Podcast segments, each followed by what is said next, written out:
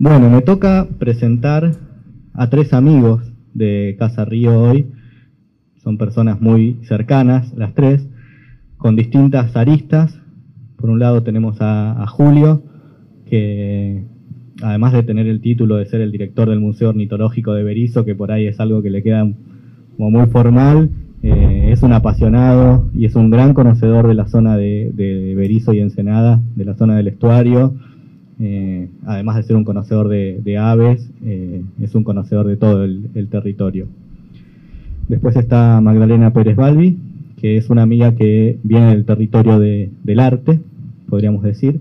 Ella también tiene unos títulos ahí importantes de doctora y no sé qué, pero bueno, lo, que es es una investigadora que además viene recorriendo el camino de Casa Río y de otros grupos de La Plata desde hace muchos años, acompañando, no sé desde cuándo, eh, 2000 y pico, 5, 3, bueno, por ahí. Bueno, ella es Magdalena, que también la vamos a escuchar y que también le hizo una entrevista a Graciela Carnevale, que está dentro del libro y que la pueden leer, que es muy interesante. Y por último tenemos a Cata Poggio, que es una persona que vive en, vivió, nació en, en Ensenada, no vivís más en Ensenada, pero naciste en Ensenada, en el Náutico, al lado del río, es curadora de arte y también forma parte del FICE, del Festival Internacional de Cine de Ensenada. Le doy el micrófono a Cato para arrancar. Igual después hacemos preguntas también, si quieren interrumpir, digo, esto de, que estamos medio lejos es raro, pero podemos también ir, eh, ir hablando y opinando. Hay dos micrófonos libres para, para eso mismo. Bueno, muchas gracias. Em, la verdad es que la, presentación con la, presentación con micrófono me pone un poco nerviosa porque siento que estamos todos entre amigues y, que hay un, clima un poco también de, celebración dentro de lo que para mí y para todos creo constituye un tiempo de catástrofes, eh, especialmente también dentro de lo que está ocurriendo actualmente en el sur, en la Patagonia. Eh, tenía algo armado como con, con algunas algunos decorados, pero me parece que, estando quienes somos y que también tenemos casi todos un vínculo estrecho con Casa Río y con el espacio que estamos habitando ahora, con Estero, eh, me parece que también un poco lo conversábamos es eh, hablar eh, entre nosotros que tenemos tres recorridos similares y bastante diferentes también. Yo me siento muy honrada de compartir este espacio y a la vez también, bueno, los he leído, les he leído en el, en el libro. Em, para empezar, simplemente quisiera como introducir, me, toca esta parte difícil de un poco abrir el, abrir el micrófono y llevar la, la voz. Y mm, traje el libro en realidad más como una invocación, también un, fetiche de tenerlo al lado, porque me parece que hay algo que, una frase de, de Les que me parece pertinente y a la vez bastante citada ya, que tuvo muchísimas excepciones, pero él dice algo así en la traducción al español que tenemos de que no hay diferencia entre lo que un libro, de lo que un libro habla y de aquello de lo que está hecho. Y me parece que en ese sentido el libro de Casa Río que tenemos ahora eh, acá en, nuestras manos, no sé si todos le tienen, pero mm, me parece que hay algo ahí con cuando pensaba en la lectura, iba leyendo y y haciéndome de estos escritos que están dentro y de también las experiencias que transita o que recorre el libro, pensaba que hay un condensado de toda la experiencia de muchísimos años de trabajo, de un trabajo sostenido. Eh, hoy cuando pensábamos y, charlábamos al respecto, también pensaba en este hacer del río, ¿no? con, su, con su insistencia sobre las costas y sus recorridos. Eh, creo que, en ese sentido hace, hace un poco, eh, hay un, una metáfora de, lo que, de lo que tenemos acá y presentamos hoy. Em, así que para mí es un enorme placer.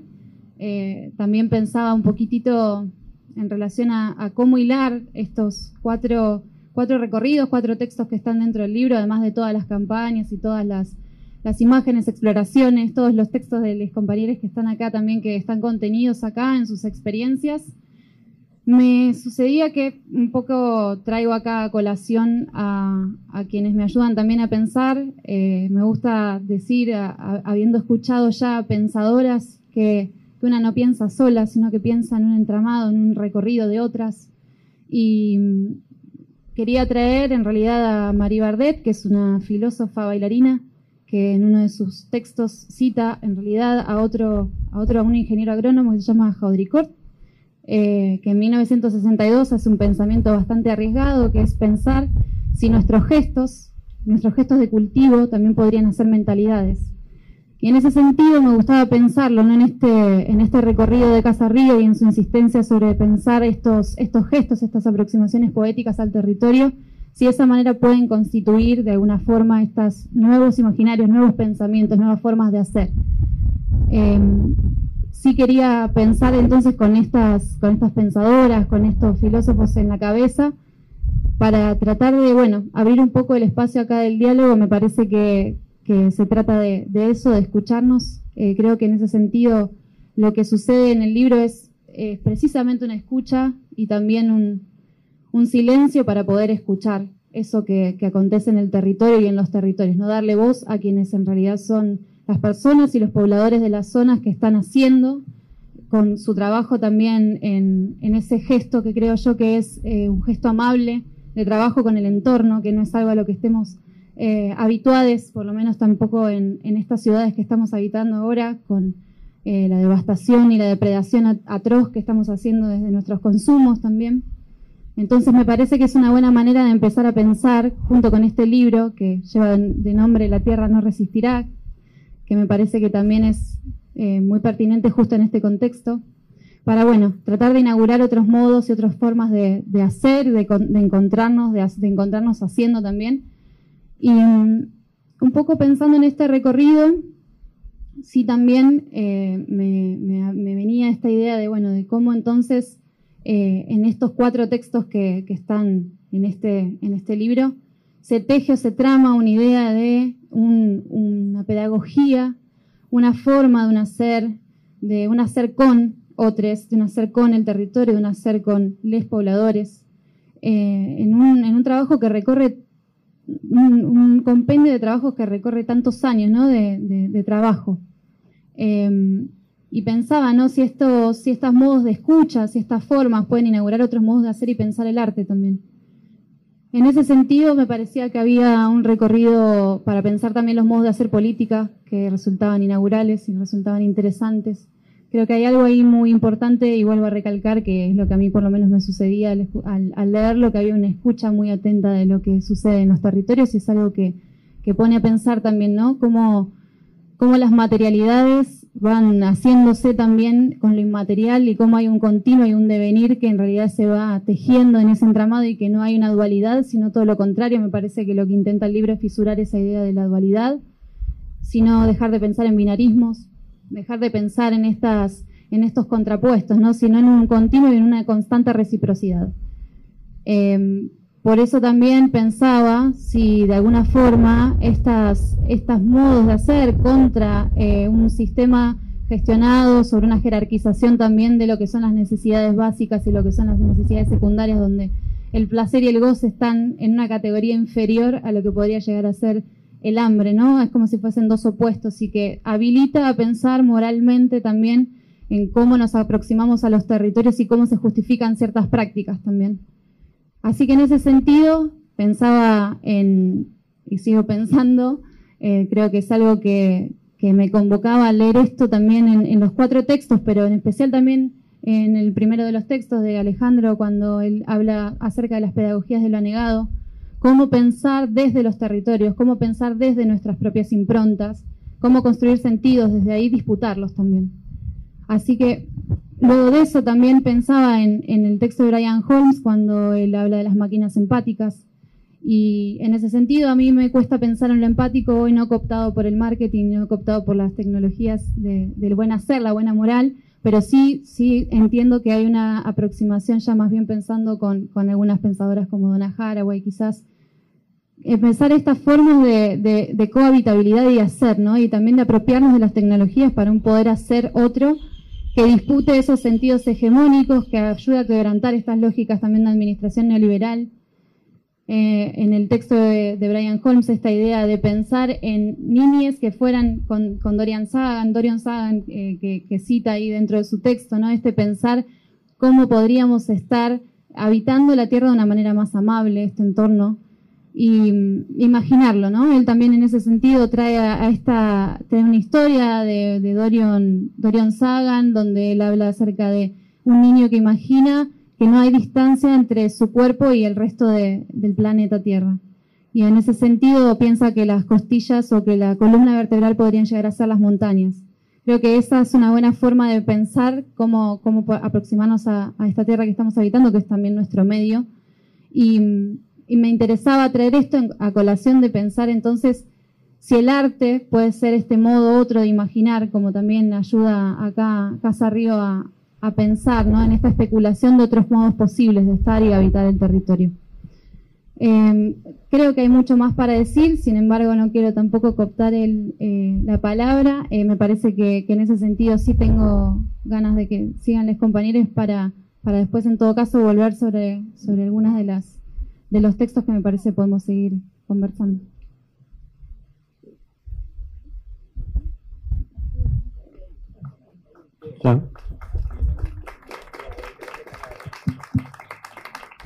Bueno, buenas tardes. Eh, yo tampoco me siento muy cómodo con el micrófono, pero bueno, hablo mucho, pero bueno, no, a veces no me, no me siento cómodo. Eh, yo cuando venía hoy para acá pensaba un poco en las, en las miradas, también pensaba en las palabras, en estuario, en estero. Eh, yo empecé, bueno, con un objetivo casi desde chico en, un enfoque muy determinado con las, con las aves, ¿no? Uno veía en sus comienzos, eh, bueno, era identificar las aves, eh, tratar de saber lo que más las diferentes tipos, gracias, los los colores eh, y, pensaba que la única manera de sentir la naturaleza era como la sentía yo y eso a veces eh, chocaba mucho con el entorno. El típico chico raro que iba a ver, iba pajaritos y esas cosas. Eh, pero después, hace algunos años, eh, bueno, después de conocerlo a Alejandro, hace un montón de años que nos conocemos, ahí aprendí otro concepto de la mirada de estos ambientes y aprendí a incorporar a la gente que trabaja en esos ambientes. A veces uno eh, los tenía como posibles enemigos o bueno o, tenía esa idea de conservar prístinamente ese espacio que no lo tocara nadie que no le afectara a nadie. Y cuando empezás un poco a, hablar con los con los pobladores ribereños con la gente que está todos los días allí conviviendo como vos de otra manera ese lugar o, esa mirada eh, veías que había muchos puntos en común y eso me, ponía muy contento. Eh, hablábamos hoy antes de, comenzar esta presentación de las, de las miradas, ¿no? Como uno mira estos ambientes, uno mira la costa del río, sus humedales y todo como, eh, como una maravilla, como una, una cosa que cambia todos los días, una, un, un cuerpo que, toma diferentes dimensiones y las miradas de las, del resto de las personas. Eh, pensaba también en los primeros pobladores, en los pobladores originarios que habitaban esta costa y su tremenda conexión con, el lugar. Hemos perdido eh, esa parte, todo ese conocimiento en, en su gran parte y, bueno, llegamos a este, a este siglo con, barbijos y, parece ser que hablaban unas chicas cuando hoy tenemos más información, estamos hiperconectados, eh, parece que no supiéramos nada sobre estos ambientes, hacemos todo mal, ¿no? Eh, nos apropiamos de los ambientes, los, los eh, rellenamos, los convertimos en otra cosa. Y esto es lo capaz, es lo más eh, terrible. Nos cuesta todo ese conocimiento de todos estos años, todos los ejemplos de las cosas mal hechas, parece que no sirvieron para nada. pero bueno, hay, sigue, siguen habiendo otras, eh, otras miradas, se suman las, las, miradas nuevas, las miradas de los, de los chicos. Eh, yo hago mucha actividad con, con, chicos de las escuelas y, y, la excusa es salir, salir al campo, salir a la costa del río y, y ver las, las caras. A nosotros, a mí me pasó hace dos años hacer un proyecto de, sobre humedales, pero sobre los humedales de, cercanos a las escuelas, y había chicos que ya iban a pasar a la secundaria y no conocían el río. Nunca habían ido a la costa del río, nunca habían estado enfrente de ese río. Y bueno, y aquí viene lo de la otra mirada, la de la famosa identidad, ese, esa identidad ribereña que tenemos mal conceptuado. En Ensenada quizás haya más suerte en Punta Lara porque el río está ahí. Nosotros en Berizo el río está atrás, no lo vemos y eso lleva mucho, mucho esfuerzo. Pero están esas nuevas miradas, están las miradas de los, de los chicos, de, la, de, ver cómo cierran los ojos y pueden escuchar esas cosas y, eso aporta, eh, aporta calor al, al, corazón y a, la, y a la cabeza. Y es por lo que se trabaja eh, en forma muy, muy intensa. O sea, a mí a veces eh, me da como cierta desesperación que se pierdan esos ambientes sin que nadie los conozca, sin que nadie sepa por qué funcionan ni para qué funcionan es como que nos perdemos, eh, no sé, nos comentaron de, una buena película y no, bueno, y por diferentes motivos no, fuimos a, verla. Y, entonces, bueno, esa, esas, esas miradas, las miradas que tiene Casa Río, eh, el encuentro a través de estas cinco campañas desde el, sur de la provincia, de Santa Fe y Entre Ríos hasta, hasta Isla Paulino, el delta más austral del río de la Plata. Acuñense esa frase. Nadie pensó que es el delta más austral que tiene el río de la Plata. Podemos hacer, podemos hacer gran campaña con eso. Eh, me parece que eso fue la, la, la oportunidad para encontrarse con, con personas eh, muy queridas, moviéndose en otros espacios y en otros ambientes similares. Eh, y el libro, bueno, termina siendo eso, cuando me lo dio Alejandro en estos últimos días, eh, nada, no, es como que leyéndolo sabía que ese era el estilo, sabía que ahí estaba eh, Casarrío, sabía lo de eh, esa impronta que tiene estos, estos ambientes, la gente, y, me parecía, bueno, por eso es, eh, agradezco capaz la, la, presencia acá. No sé si Cata, si te seguí mucho, o, pero podemos seguir intentarlo de nuevo.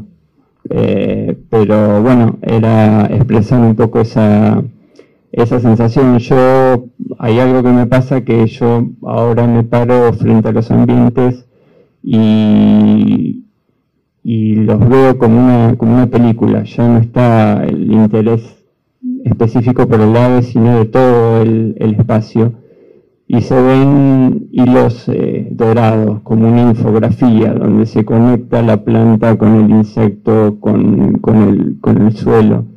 Y eso es fabuloso y es lo que trato de que me salga lo mejor posible y explicárselo a todos los demás para que todos vivamos en cierto equilibrio. Quizás sea un poco utópico lo que, lo que, lo que quiero, pero perfectamente podemos vivir relacionados con ese, con ese lugar eh, y disponer y que el lugar siga con esas funciones tan interesantes que tiene y convivir nosotros en ese espacio, pero amoldarnos nosotros al espacio. Nosotros hacemos al revés, eh, modificamos el espacio a nuestro gusto y antojo y ya ese lugar por el que tanto eh, luchamos o, esperamos o quisimos vivir ahí, ya cuando estamos ahí metidos ya no es nada de lo que, de lo que nos cautivó originalmente. Eh, nada, eso, gracias y seguimos charlando.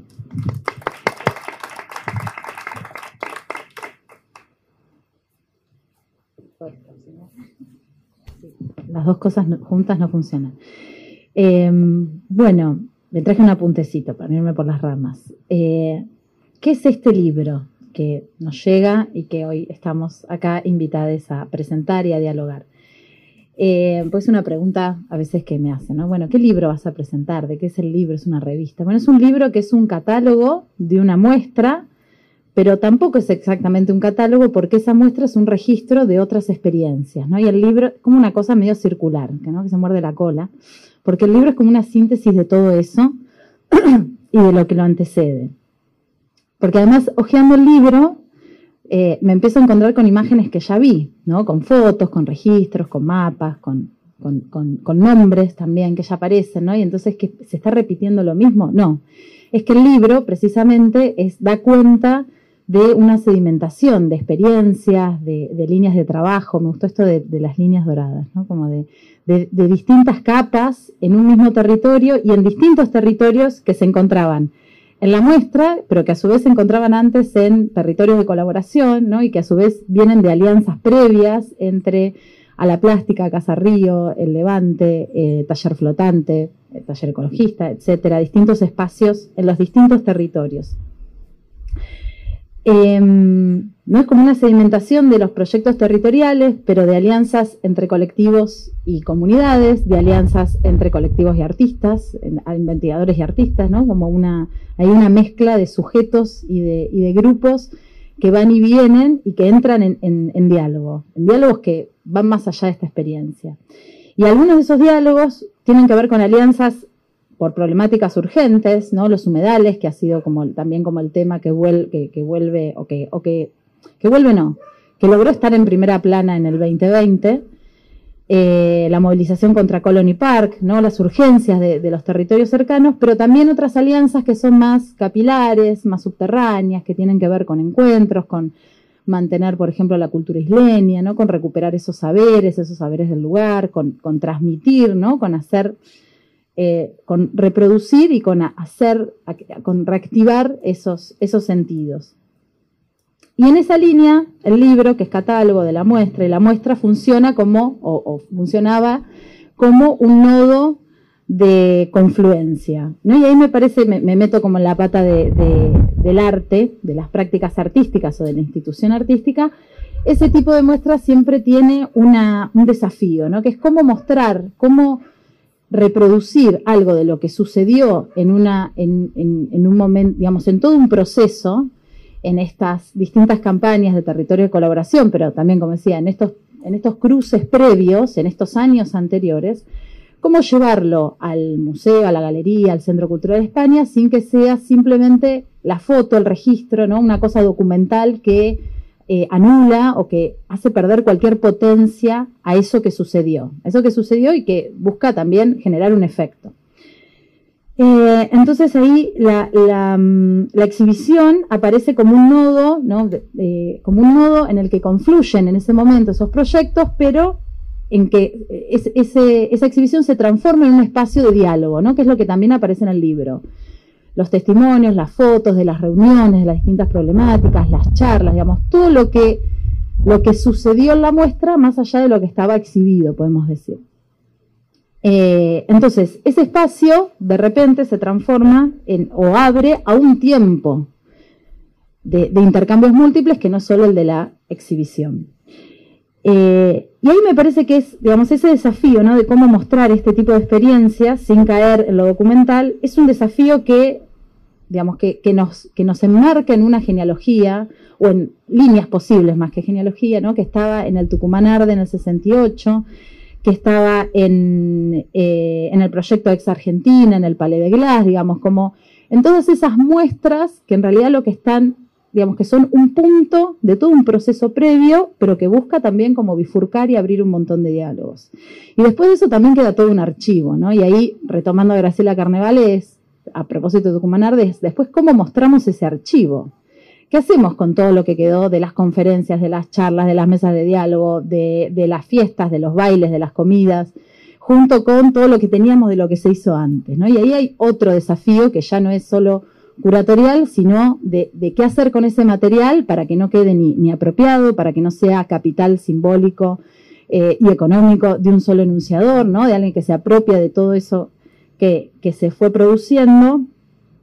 Eh, y ahí aparece, me parece que ahí el libro funciona como en esta, de nuevo como un nodo, ¿no? Como un nodo eh, de estos imaginarios y de todos estos proyectos. Y también eso lo, pongo en relación con espacios como, como fue en su momento la plástica, como es Casarrío, eh, como la Dársena en Buenos Aires, como el Levante en Rosario, digamos, esos espacios en los cuales la práctica artística busca precisamente, o está, busca no, está pensada precisamente para escapar de los límites disciplinares y para abrir a otros diálogos, ¿no? Entonces, desde esos espacios en donde lo artístico no es una forma de hacer de un artista, o una obra, mejor dicho, para volver a, esa tríada moderna, eh, una obra de un artista paracaidista que va al territorio, sino que el arte ahí es otra forma de preguntar, ¿no? Y una forma de poder cruzar saberes transdisciplinares, ¿no? Entonces ahí, de nuevo, también toma sentido esto de eh, el cruce entre artistas, colectivos artísticos, eh, investigadores, eh, pobladores, organizaciones políticas, organizaciones culturales, ¿no? Este tipo, este tipo de cruces de muchas disciplinas y de muchos diálogos, que además tienen, me parece, un, digamos, otro beneficio, que es el de poder compartir las distintas experiencias de organización política, ¿no? Y los aprendizajes de, bueno, cómo nos organizamos por la ley de humedales y cómo nos organizamos en el mercado de la ribera y cómo nos organizamos en el Paraná no se toca, digamos, qué, experiencia acumulada se puede transmitir y se puede intercambiar con otros y con otros colectivos para que eso también ayude a, eh, la formación política.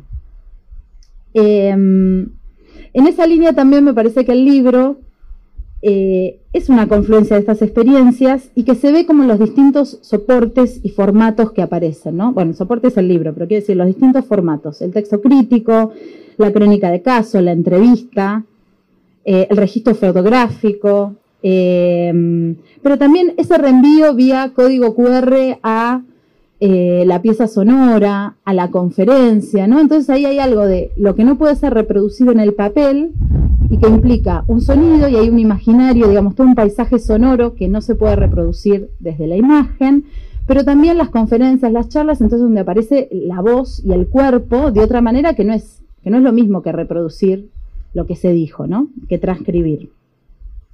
Entonces ahí el, libro de cierta manera como que explota de materialidades diversas y de recursos diversos. Y también acá, me van a disculpar los diseñadores porque seguramente le, le pifie con la cuestión técnica, disciplinar, pero el diseño editorial también, acá vendo el libro, ¿no? Acá lo estoy vendiendo.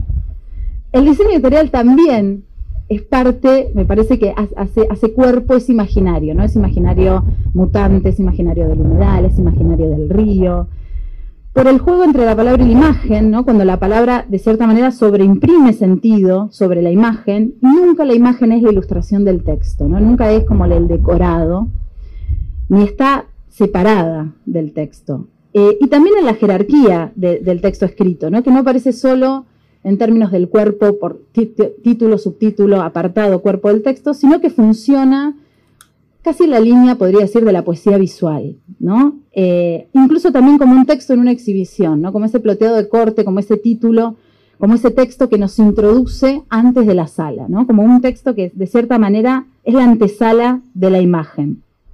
Entonces en el libro hay como un cúmulo de información, ¿no? De data, de nombres, de cuáles son las organizaciones, ¿no? Y, eso, el, código para escuchar la conferencia y los datos y, dónde está cada, cada, cada, cada paso de la campaña en el territorio, eh, que tiene que ver también con este desconocimiento de, que tenemos muchos de todo lo que implica los humedales y lo que implica el delta y lo que implica, digamos, todo este, este ecosistema.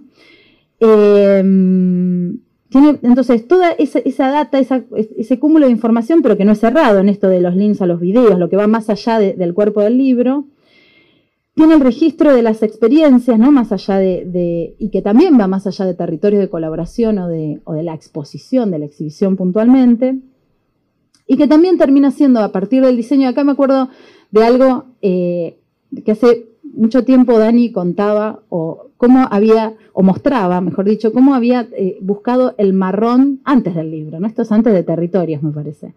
Cómo había buscado el marrón exacto del río de la Plata, ¿no? Y el verde, ¿no? Y entonces comparando con fotos y con el territorio. Entonces, esa, esa prueba del color, más allá de Pantone, ¿no? De qué número Pantone es, esa prueba del color y, y de pensar el libro como un objeto no traducible al PDF, eh, también hace que este objeto que tenemos hoy sea coherente con el tipo de experiencias que está replicando o que está recuperando. Entonces ahí esta cuestión de, como del nodo en el que confluyen eh, los, proyectos, la exhibición, el libro, digamos, como que termina de cerrar, Por eso esa idea del libro circular, de alguna manera.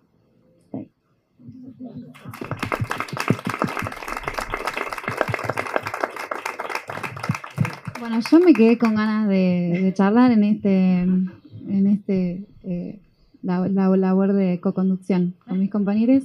Em, me interesa esto que, conversábamos recién, bueno, eh, en las presentaciones que hicieron.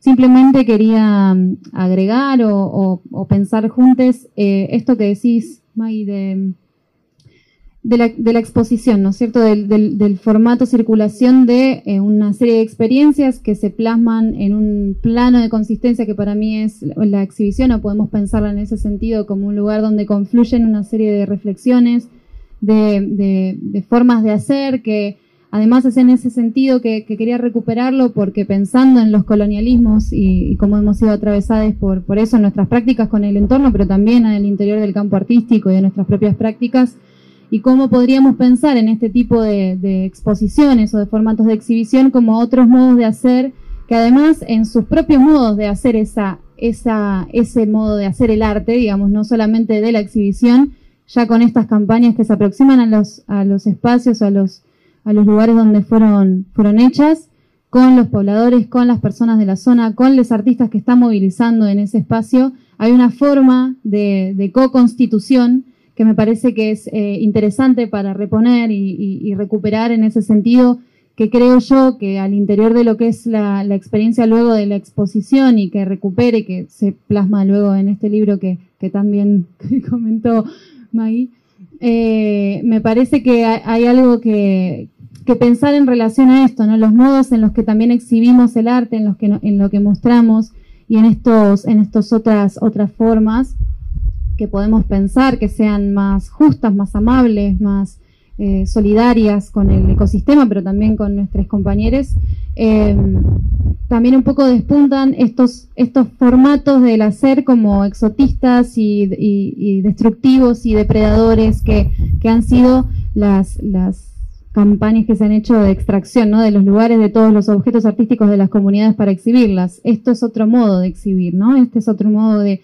de co-constitución, de pensar con otros, que, en ese sentido me parece que, al, trazado de esto eh, inaugura otras formas de, poder pensarlo. Em, solamente quería agregar, y también lo que decía Julio, esto de pensar en estas pedagogías posibles a partir de, los, propios formatos de, nuestras prácticas, pero también de los ecosistemas que habitamos, eh, del mirar desde otro lugar, también volviendo un poco sobre nuestras formaciones que, venimos de la historia del arte, también otros modos de mirar el territorio, eh, que puedan ser eh, otras formas del ver que recuperen también las miradas incluso de los pobladores de la zona. Yo pensaba cuando, cuando viene una sudestada, todos sabemos que viene una sudestada no solamente por mirar el, clima que va a, a ver en, en, internet, sino porque las sensaciones que somáticamente empezamos a percibir del aire húmedo, de, o mirando el río, digo, son otros modos del mirar que incluso podemos pensar en descentrar la mirada, descentrarla y movernos hacia otros lugares, aproximarnos a los territorios desde otro modo de hacer, mirar con la espalda, mirar con las manos, con la piel. Creo que son otras formas también de, incluso disputar estos sentidos, de hacer otras, eh, otras modas otros modos del mirar. Y por último, eh, simplemente como una reflexión final en lo que a mí respecta en este apartado. Eh, luego podemos seguir eh, conversando al respecto. Me gustaba pensar en la idea de, prestar atención que hace poco escuché en una conferencia y me pareció muy bella de Donna Haraway, que claramente no la voy a poder reproducir si no la leo. Eh, bueno, estos son todos, la gente se ríe de esto, pero yo sigo en el plano analógico.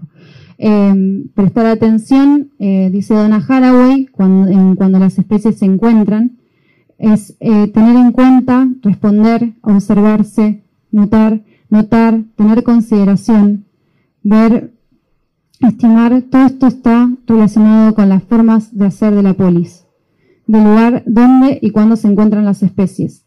Me parece simplemente que es ese, esa, esa forma la que está planteando también un poco el hacer de Casarrío, esto de pensar en el encuentro con las especies, con los otros seres vivos, con las otras eh, comunidades que también habitan este entorno que también estamos ocupando, ¿no? Que, digo, solamente, eh, no, solamente digo como seres humanos, sino también con la historia que tienen estas zonas de saqueo y, y de avasallamiento sobre las comunidades originarias de estos territorios, me parece que es el modo de hacer y también de pensar en cómo en ese sentido lo simbólico, lo, psicológico, lo social dialogan con la constitución del territorio eh, a nivel geográfico y biológico.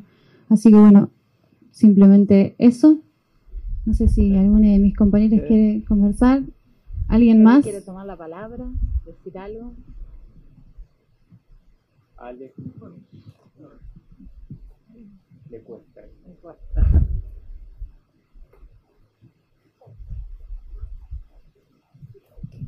Bueno, les agradezco mucho, eh, por supuesto a les expositores. Eh, han, superado este, con creces lo que yo podía haber aportado en este momento. Lo único que quisiera eh, decir es que el, el, título de esta iniciativa es Territorios de Colaboración, Pedagogías de lo Anegado. ¿no? Y lo ha negado no solamente por el tema de las áreas donde nosotros articulamos, entre los humedales que van desde Diamante a... sino lo ha negado y esa pedagogía como los espacios del arte también, no solamente los, los espacios este, geográficos, sino esas pedagogías de los espacios mutantes, de los, de los lugares en formación o por construir. O sea, ahí también hay un doble sentido en, en, todo lo que es este, o ha sido este, este trabajo, ¿no? Cómo el arte se integra en los procesos de la vida cotidiana, generando una nueva forma de, involucramiento y también de, pensar para qué este, la aproximación heurística a la realidad está. ¿Para qué estamos? ¿Para qué estamos aquellos que decimos que hacemos arte? Eh, ¿Cuál es la pedagogía de ese lugar anegado también? ¿no? Eh, ¿Cómo podemos transformar el pensamiento y la acción involucrándonos como comunidad en los contextos comunitarios y ya no trabajando como un intérprete del mundo científico, digamos, si los científicos eh, llevan adelante una investigación, que nosotros seamos traductores de la investigación del saber constituido. Entonces, ahí hay algo importante, este, cómo eh, esta forma de trabajo en el campo artístico es una forma de conocimiento en sí misma. Entonces, eso es algo, algo que, que me, gusta, me gusta tener presente. Les agradezco muchísimo y a todos y a todas y los invitamos a... Ahora vamos a proyectar un videíto si quieren verlo, pero tomamos un vinito y, charlamos un poco más, ya más distendido. Bueno, muchas gracias, ¿eh? muchas gracias a todos.